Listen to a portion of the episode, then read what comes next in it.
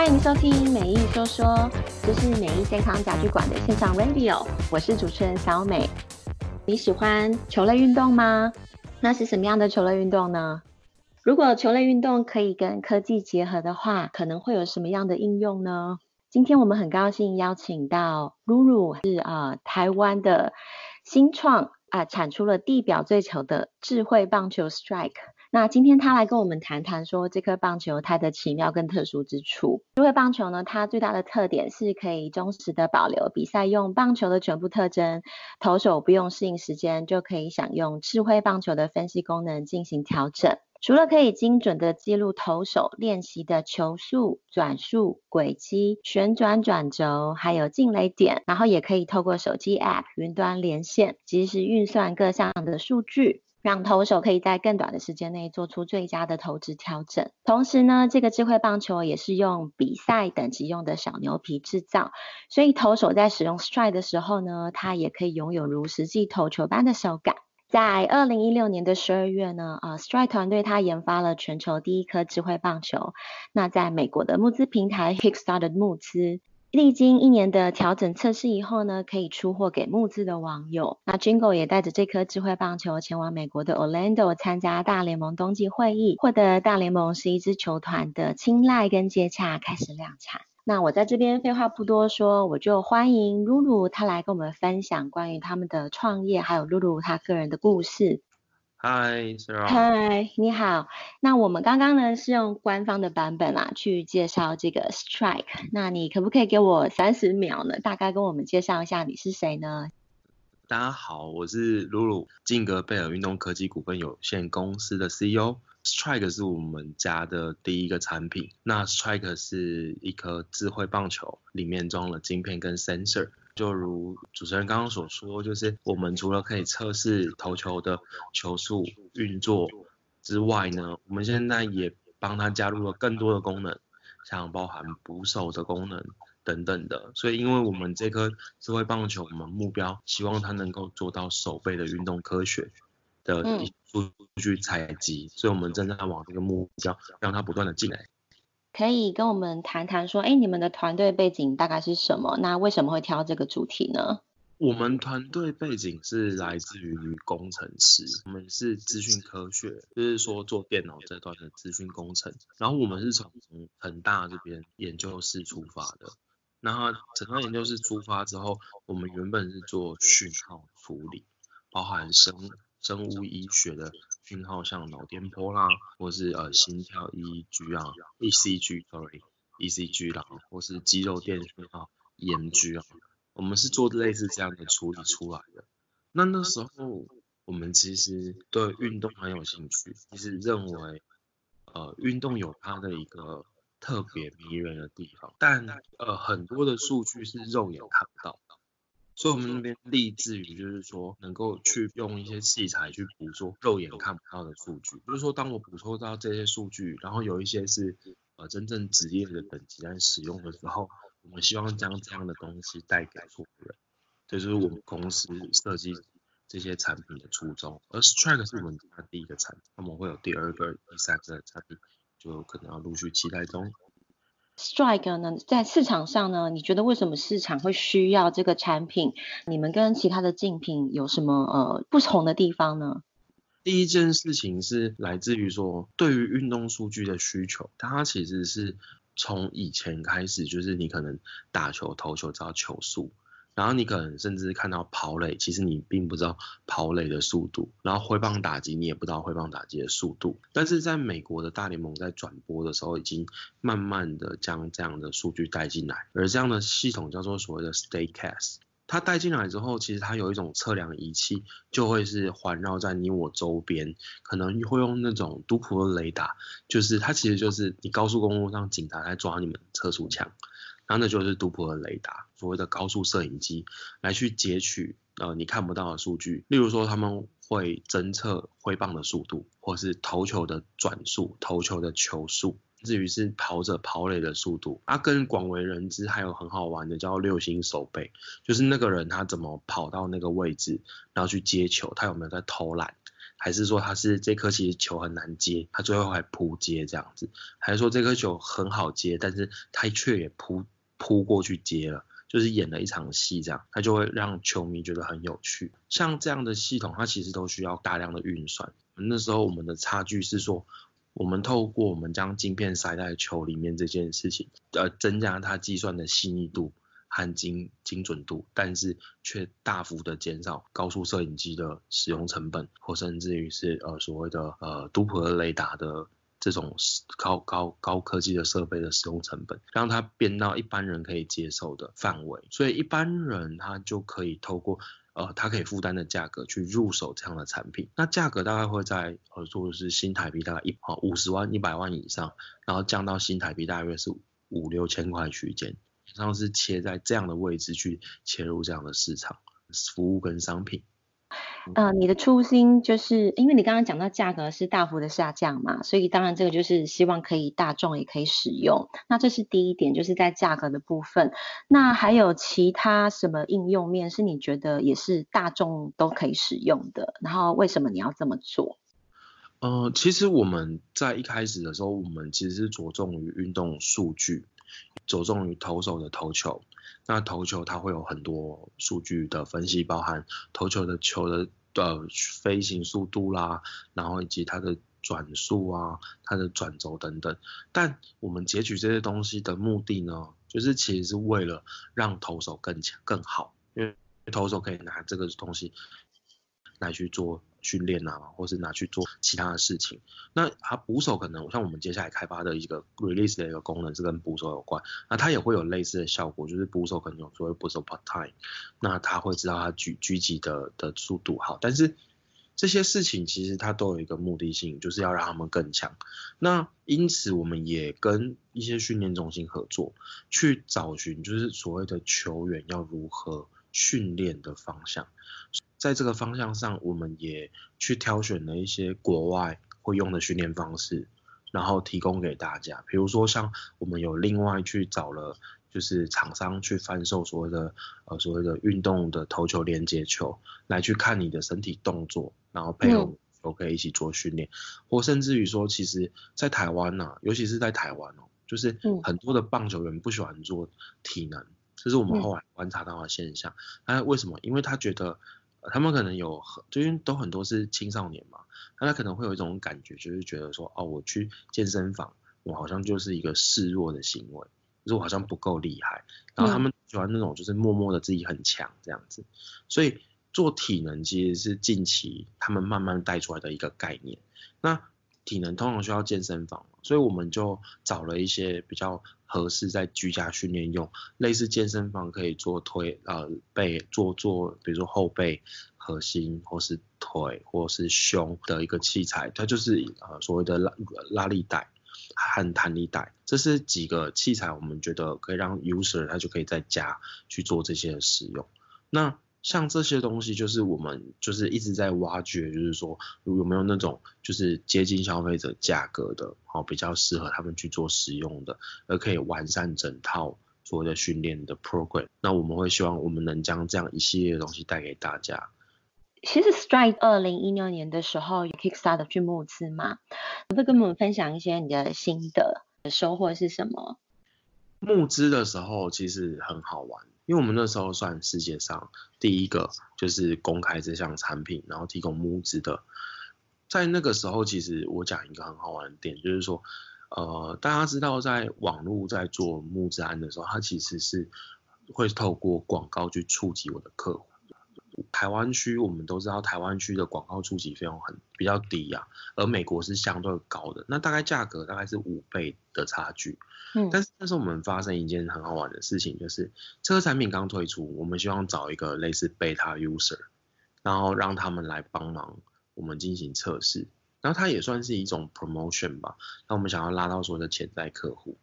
于是呢，我们就推出一个说，好，那我们现在要找 promotion，所以我们推出一个说，哎，那你要不要来填？但是你填我们的那个问卷，填完之后你要再上传一个你的照片。然后如果是这样的话，我们就会去选择你，然后看你能不能来当我们的测试者。那我们那时候是透过这样的方式。那个时候你知道，以往哦，在填问卷的时候，美国人是不填问卷的。嗯哼。哎，但台湾人很爱填问卷，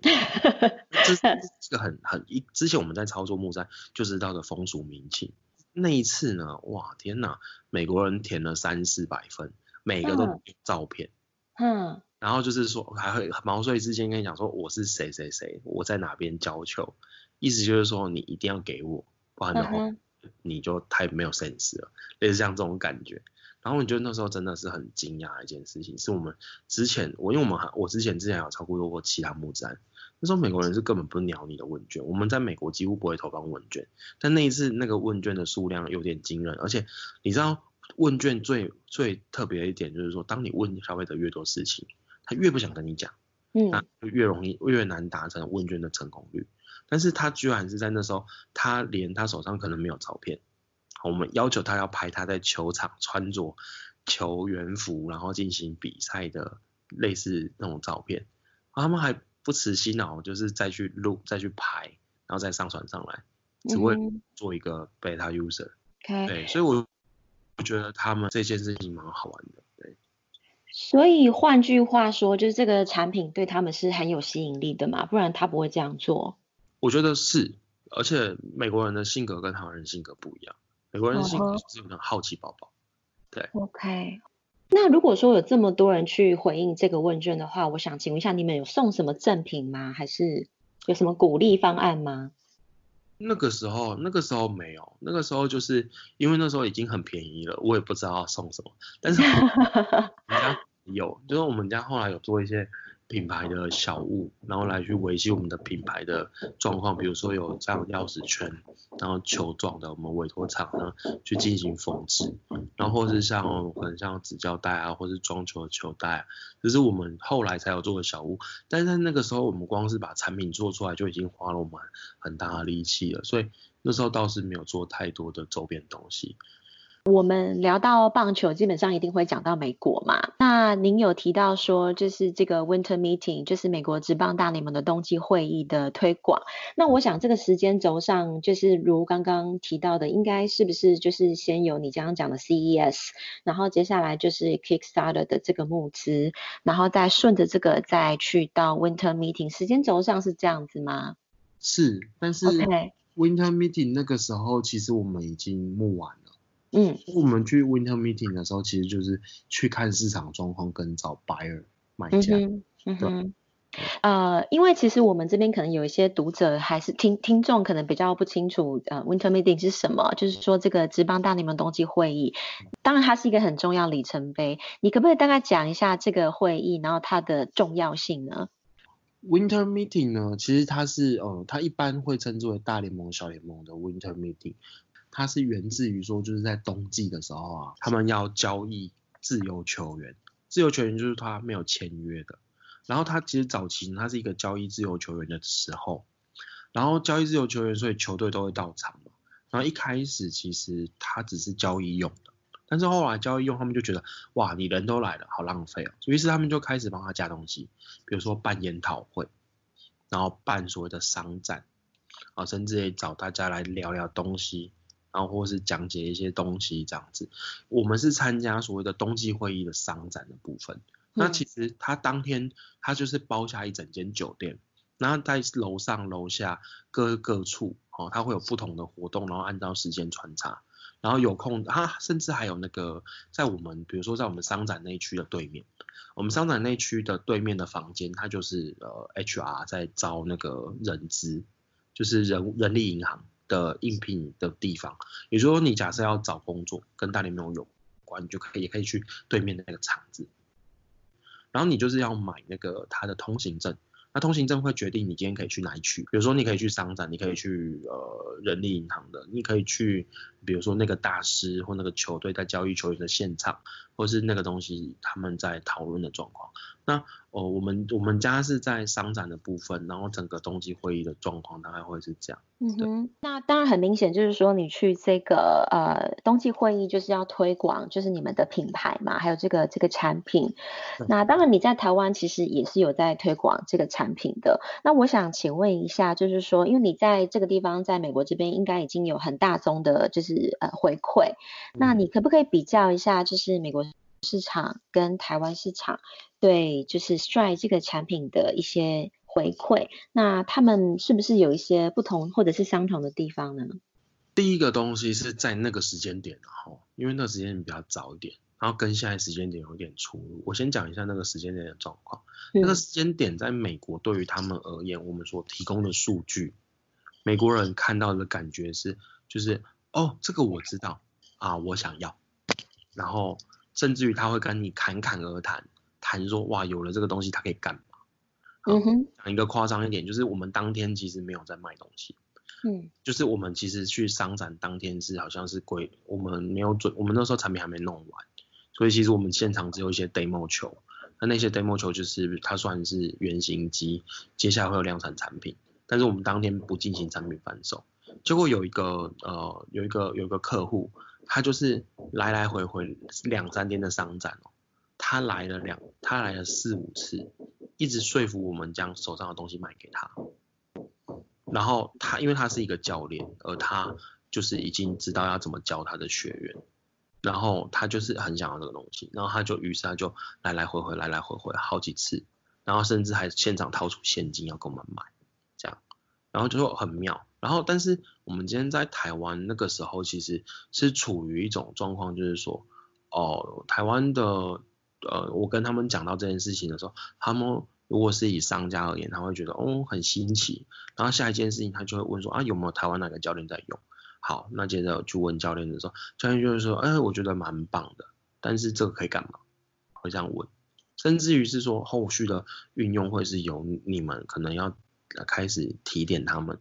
因为他们呃在这些数据上，他可能没有太多的想法往这个方向走，是在那个时间点的事情。对，而现在其实大部分网络资讯很发达，所以他们都慢慢接收了一些其他的资讯啊，但是相对还是慢蛮多的。延续我们刚刚的问题哈，就是说你们团队到现在四年多了，那相信你们也有跟啊不同的呃就是棒球相关的呃产业或者是场馆去合作，那可不可以跟我们分享一下，就是在台湾那还有美国的合作的呃场馆，然后可能训练的内容啊、是不是有什么不一样呢？美国呢是我们找了一间连锁的训练中心。那它是一个会员制训练中心，它叫 D-BACK，贩售我们家的产品。那他们家在这件事情上其实是这样子的，就是说他们是做给一般的呃算是国国中生等级的那个年纪，然后也有高中生这个等级的，然后也有做到更高等级的，然后但是他们会着重在量体比较多或是小朋友。所以在他们的场馆内呢，你也可以办 party，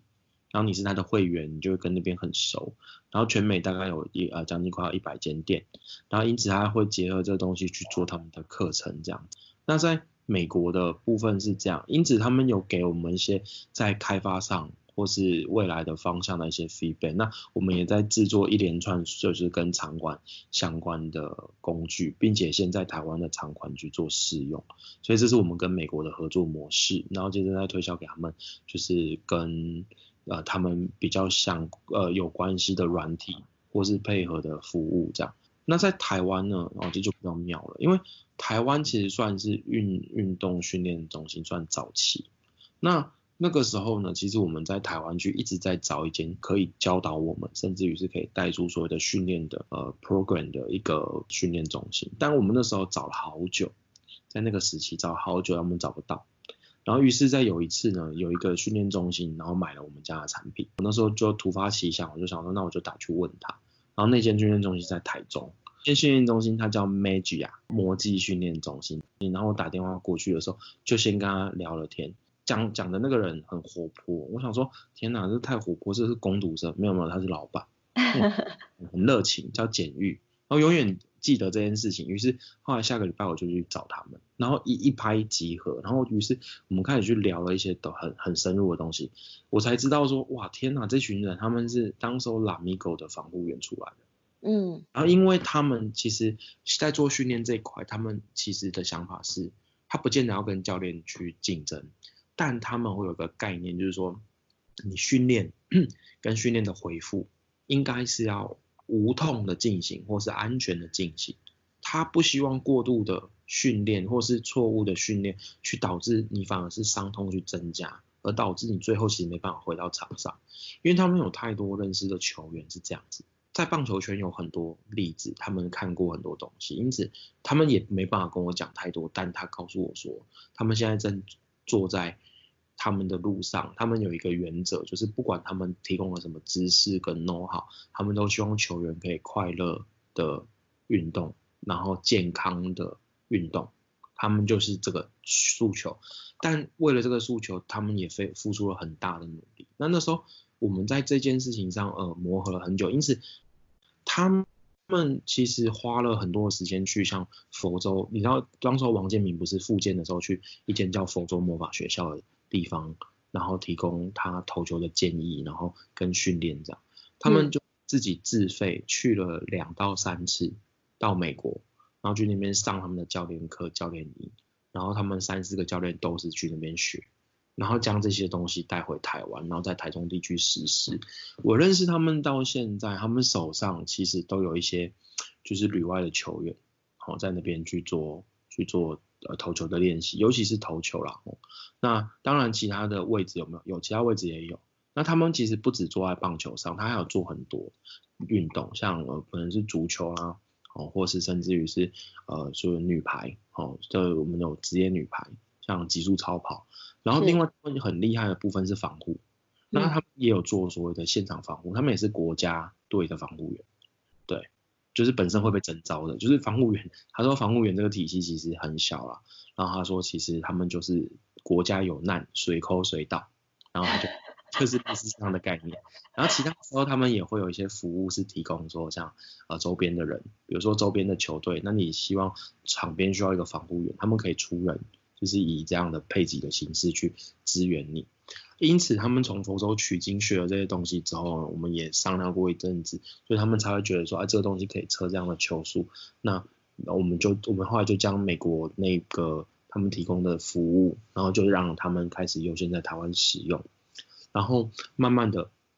我们也有了更多的合作空间，因此我们后来邀请他们去做一个除了台中地区可以被服务的方式。就是所谓的我们叫 OPA 线上投球检测，那我们就会委托他们去进行呃姿势和方向的调整，然后再由这些人出报告，然后去提供我们的消费者。然后我们是做这样的线上服务，搭配一些商品的贩售或是咨询，甚至有的人透过这个服务是直接去现场找他们。那我们。嗯很棒，就是说我们其实呃一个大致上就是说让让让这个东西是你看得到，我看得到，而其他人也知道，那包含一些训练的影片去做这样。目前呢、啊，市场上啊，大部分的竞品啊，好像是以测量仪器的角度来设计。那你似乎有其他的延伸的做法，比如说是将软硬来整合，把社群加进来。你可不可以谈谈，就是 Stride 为什么想要这么做呢？Stride 的当时候哈。是呃，简单说就是我我们的原则那时候很简单，取得这个数据如果要这么贵，那我用比较便宜的方式让你取得数据行不行？嗯，会是这样的概念。接下来其实我们面临到市场上一个问题就是，懂的人懂啊，我知道这个数据的意义，我会用的人用，就很像考试的时候，你你知道这个这个科目要干嘛，它的考题是什么，你就会知道怎么用。但是如果你今天这个东西或这个概念只是刚提出来。那很多人都还不知道它是怎么样运作的。好，但我们在思考的事情是说，呃，我我们其实公司想要做的仪器、提供的设备跟数据不止这个，而我们想要做更多是说，就是我提供这些东西，而让你们去，就是让 user 知道，呃，连接到去使用，然后去交流，这是我们其实基本上在做的事情。那我们就会去寻找说，那今天需要这个数据或是传递这个数据的中心的人是谁？那我们会发现，其实不管是在台湾、美国，都会以所谓的球队为基准去运作。那你会说，哎，训练中心它是另外一个单独点位？没有，他们像在美国的时候，它是一间训练中心，它可能底下会有固定在这间训练中心跑的三四支球队。那它就是地区型的，它很像你家的。附近巷口的补习班，在台湾的话，就会有点像是呃，比如说呃，我举例，比如说、哦、我可能念化学的，然后就说哦，你是那个陈建宏的，啊，你的物理你是那个陈硕的，还英文你是那个谁谁谁的，哦，我是啥班的，嗯、你们就比如说哦，你是那个谁英文的，哦，你是那个谁，就是有点像这样，他就会跟你讲说哦，我是那个球队的，哦，我是那间球队的，我是那个训练中心的，会有这样的从属关系。那因此，这样的关系构成的事情是，他们在交流跟这些方向，其实都是在这些 group 之中去交流的。那在这样 group 之中去交流的时候，所以他们就更需要去让，比如说像教练清楚状况，让父母了解你的情况，甚至于让呃。可能训练中心知道的你现在的过程，或是你现在进步到哪边的数据是怎么样，因此我们才将测量仪器呢另外拉出来，就是说做所谓的不管是报告表啦，或是呃数据的统计啊，甚至是这样训练中心可以跟球员互动的一个系统，我们就是往这个方向将数据拉出来，另外做一个所谓的互动。那互动就是不管是社交上或是现场使用，我们都安排了一系列比较好去跟 user 哦产生联系的一个方式，这样子。创业啊，就是其实是蛮辛苦的，那它有很多高低的起伏。哦、那像露露你本身你是就是团队的 CEO 嘛，好、哦，嗯、那我相信你会有感觉到是有创意用尽的时候。那请问你都去哪里找灵感啊？创业过程中会有很多的伙伴呢、啊。那不管是在你公司的或不在你公司的，那通常在跟这些人交流的时候，我会慎选，因为我比较不喜欢浪费太多的时间在无意义的社交上。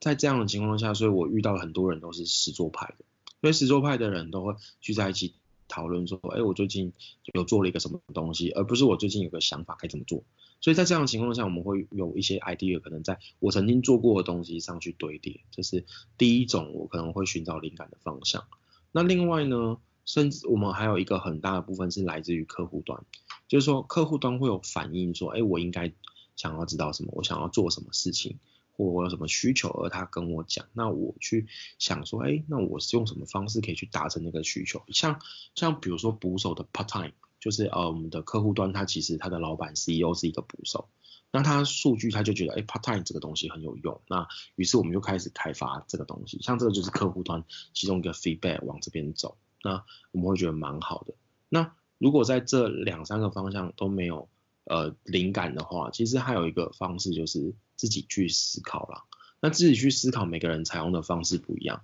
然后我是参考贾博士的啦，所以就是会有一个类似冥想的过程。比较有趣，嗯、但是它其实是有点像是你脑袋思绪的整合，就是说有点像是让你静下来，让你脑袋的思绪去去拼凑整理。曾经你看过的东西，它会慢慢的汇整或过滤，然后会跑出一个新的东西。那我觉得这个是一个呃三种方向是一个完全不同的体验。那我这个人很喜欢尝试新东西，所以三种方式我都有试过，然后来去找接下来的目标这样子。我们刚刚就是调呃跟你聊了很多，就是 Stride 呃智慧棒球你的公司的部分。那我想要继续延续说，哎，来聊聊就是露露你在经营的过程，还有你本人哈，你可以跟我们分享一下这过去五年呢、啊，你是不是有学到任何新的思维啊、习惯或是行为，对你的人生是有正面影响的吗？过去四五年的话，其实有很大的转变，就是但是这些转变呃，可能你问。当时的我，我可能他可能不知道是这样转，嘿，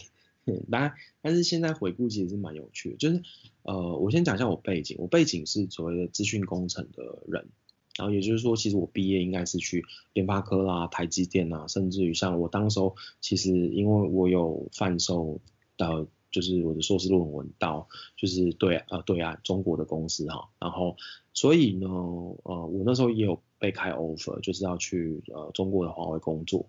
甚至于说当时候在这些 offer 中其实都还蛮蛮不错的，所以那个时候也就造就我一个状况，就是说工程出来的人会觉得工程很很强，很有价值，然后我们工程的人唯一尊重的就是设计师，是 没办法，那设计师做的东西工程师不会做，然后接下来就那时候我记得。我那时候有一个想法概念，就是说，哎，今天如果我卖出来卖给消费者一百块的东西，我会认为工程师，嗯，占个八十块应该很正常。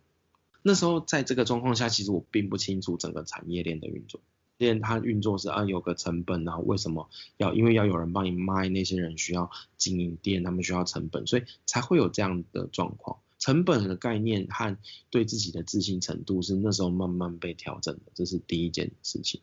然后来那个时候还有一个很大的概念，就是我是技术低的，所以我会认为我做这个东西超厉害，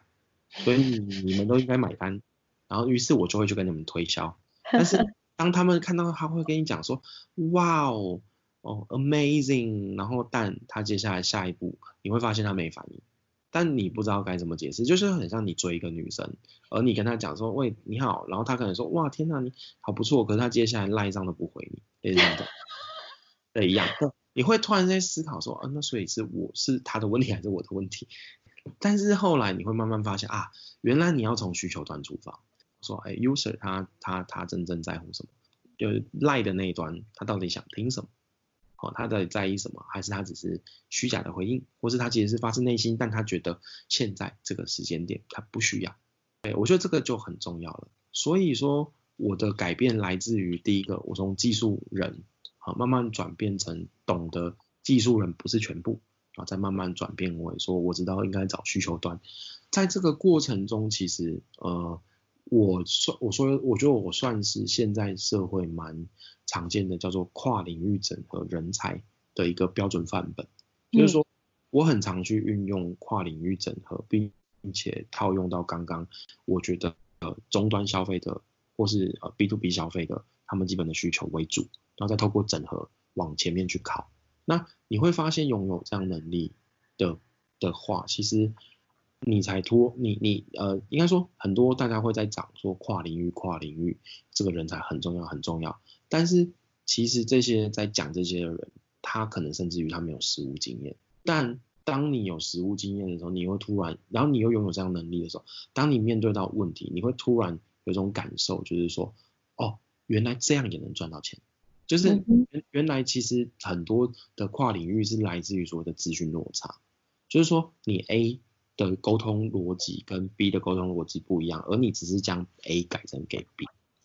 那这个时候你就造就了一个很好的循环。在我这段过程中，呃，除了有像刚刚工程师的思维改变，然后呃和我认识到什么叫做真正的需求端，然后以及第三件事情就是往所谓真正的跨领域整合的方向走，而我能做到的事情是减少这些人在制作或是这些过程中的算是沟通的成本消耗吧，所以我可以加大家往后面走的速度，而这样的东西可以协助我或我的客户或是各个方向进展的更快，这是我在这段过程中所改变的东西。嗯哼，我想请问你哦，你觉得生活的美好的意义是什么？生活美好的意义，其实这个问题，呃，我对我来讲，生活美好的意义就是认真的活在当下，因为对于过去跟未来，其实你都是不知道的、未知的，因为你只能活在当下。所以生活美好的意义就是活在当下，然后不要去，呃，不要去后悔每一刻你所做出的任何的事情，而且很认真用力的活在现在。嗯哼。呃，过去跟未来其实不用想那么多。对。嗯哼。好的，那哎，我们时间也差不多了哈，非常谢谢今天露露来这边给我们呃非常非常有趣而且精实又有用的访谈啊、呃。那如果说就是我们有一些听众想要更了解智慧棒球的话，那怎么样找到你们呢？我们家的话在台湾区，你可以到 Facebook 去 key 我们的粉丝页，然后我们你打 Strike Taiwan，就是 S T R I K E T A I W A N，你就可以找到我们的台湾粉丝页。另外，你也可以到我们的官网，那我们的官网是 triple w 打 jingletech.com，那 jingle 是 J I N G L E T E K 点 C O M，好，那这两个地方就可以联系到我们的人或关注我们的消息，这样子。那各位听众，如果啊你们有任何问题的话，也欢迎你们在啊 YouTube 下面留言，或者是到我们的官网。那你可以搜寻美意健康家居，就可以找到我们。那如果你想要呃更多关于呃智慧棒球的讯息，你可以搜寻智慧棒球或者是 Strike S T R I K E，就可以找到智慧棒球了。好，那我们今天的节目就到这边，谢谢大家，下次见，拜拜。拜拜。